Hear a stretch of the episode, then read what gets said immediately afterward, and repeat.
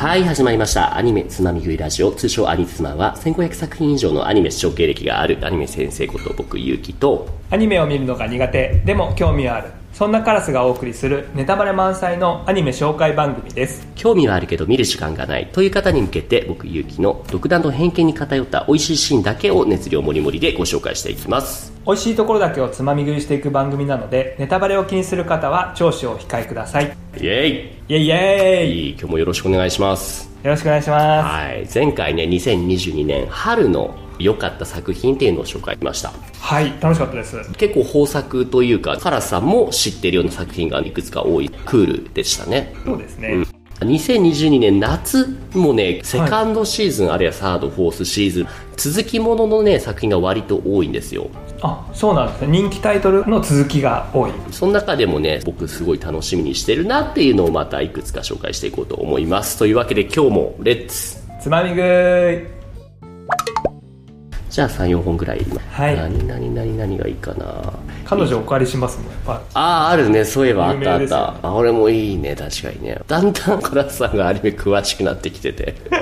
逆に俺がわかんない分、ああ、そうかそうかみたいなことも。ラブコメ結構好きでチェックしてるんですよあなんか面白いのねえかなみたいなあ、そう？ラブコメチェックしてる。ラブコメブームが最近来ててああ、40代に入ってラブコメが好きになってしまった。ちょっとやばいですよねあんまり いいじゃないですか。じゃあちょっと、ラブコメ関連でいいなって思うのを少しじゃあまずは紹介していこうかな。こちら、彼女お借りします。第2期ですあね。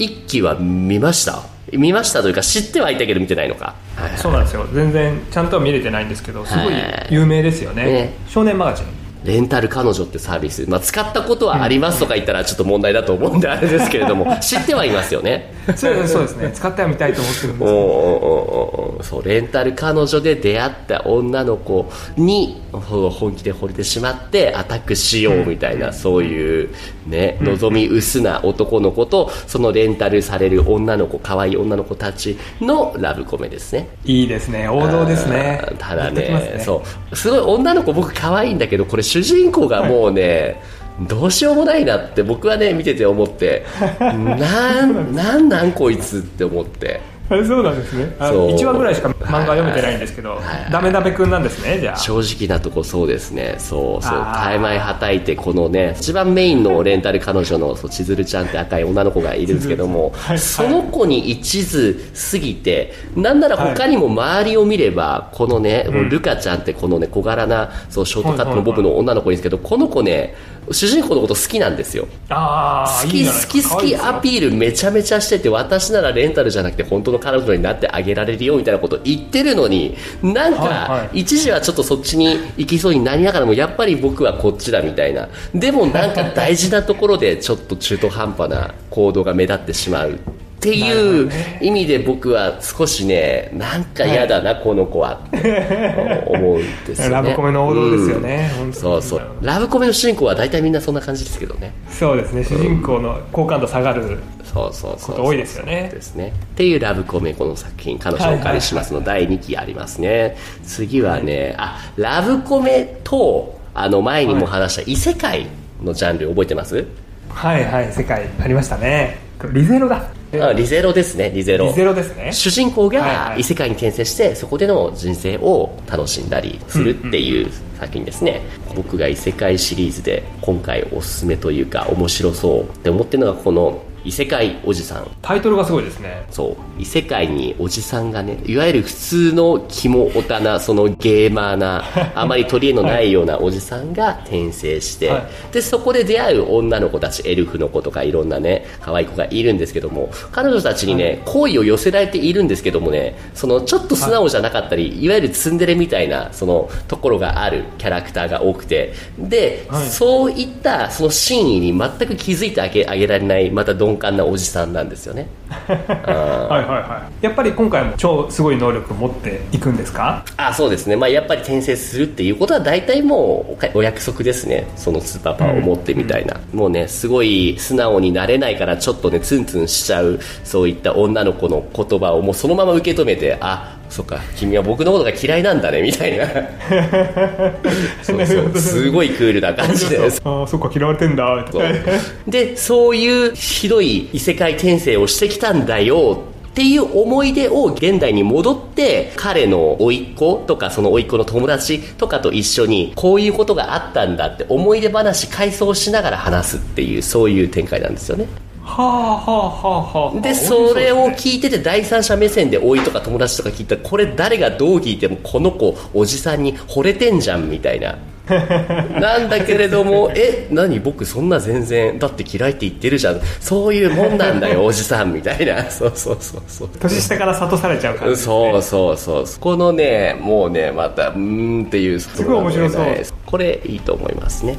じゃあ次はねあえっとね、はい。異世界もの、うん、もう一個異世界ものかな。異世界ものだけれどもそのオンラインゲームに転生するような作品で、はいはい。オーバーロードってはい。聞いたことはないですかね、いや初めて、うん。絵も初めて見ましたこれ、あよかったよかった。これねもうでもなんだかんだでもう4期目ですねアニメはね。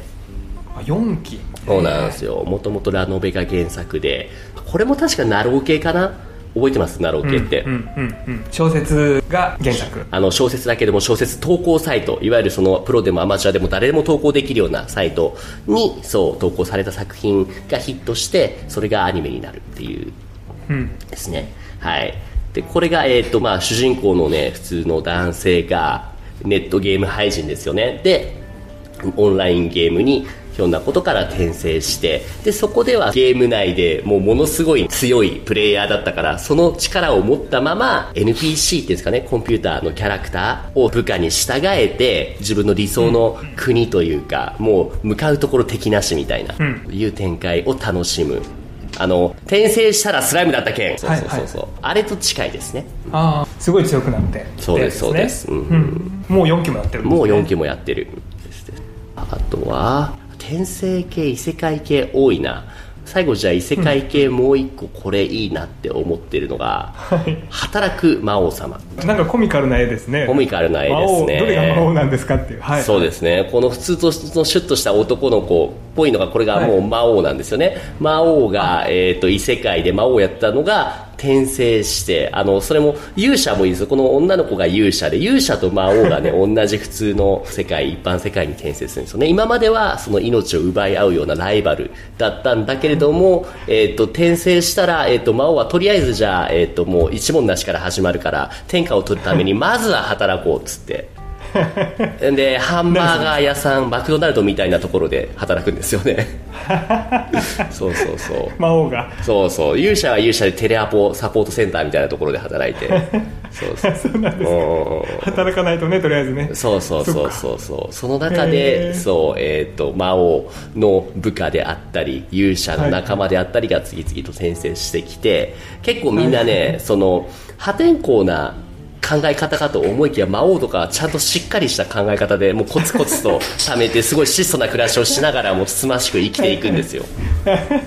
いいですね。ギャップが面白い。そうそうそうそう。そう、それを見ててそう勇者がねなななんで魔王なのにそんななのよと。もっとなんか悪いことしたりとかないのみたいな。そうそう。逆に勇者の方がなんならちょっとね荒れてるっていうような。あ面白いですね。ギャグ漫画としてすごい、うん笑っちゃいました。ですね。これも面白い、うん。っていうのかな。あはそんなところかな。そんいなところかな。あさっきのメビなんかあみメイドこれね、はい。メイドインアビス。メイドインアビスはそう他の回でもねちょっとよかったらこのこれだけで話そうかなって思ってもいる先なんですけどでもでもでもいいですよいいです。今度これやりりますよぐらいなんではいメイドインアビスはこれは異世界ではないなもう完全に SF ですね。未知の世界に足を踏み入れるだけかに焦点を置いた作品ですね。ちょっと読むと、隅々まで探索され尽くした世界に唯一残された秘境の大穴アビス。どこまで続くともしれない深く巨大なその縦穴には奇妙な怪物や生き物たちが生息していたと。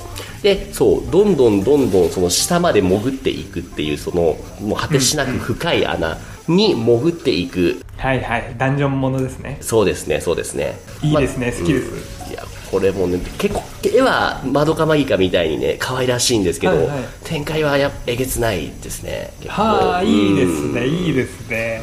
そういうへえ面白そう。うんうん。まあこれ単独でやってほしいぐらいですね。ですねですね。面白そっていった作品かな今回。夏アニメおすすめしたいのがっていうのが、どうです？聞いてた中で唐津さん的にはこれ見てみたいなっていうのはありましたか？いやー面白そうだばばっかりでしたね。うん、異世界おじさんがやっぱり一番気になりますね。世界おじさんはね、うん、僕もね面白い。多分今期でいうところのパリピ孔明みたいなちょっとダークホース枠になるかなって思いますねでもあれですよね原作が面白くても、うん。なんかうまくはまってなくて、うんうん。アニメになったら面白くないみたいなのもあるわけ。ありますね。その逆もまたしかりだしだからそこはちょっとまあ、不安もありつつって感じですね。はいはい。いや話聞いてて一番面白そうだったら異世界おじさんもうなんか骨格がすごい楽しい。そうですねそうですね。今回はじゃあここまでにしておきましょうか。どうでしょう？今日のところは、はい。がっつりつまみ食いできましたか？美味しくいただきました。よかったです。ではエンディングというわけでお送りしましたアニメつまみ食いラジオアニツマ。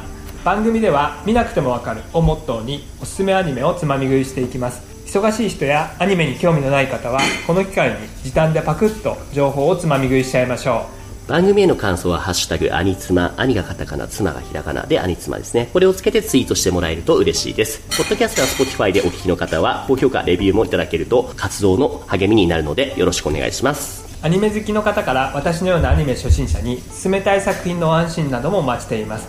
というわけで今回はここまでです。ありがとうございました。ありがとうございました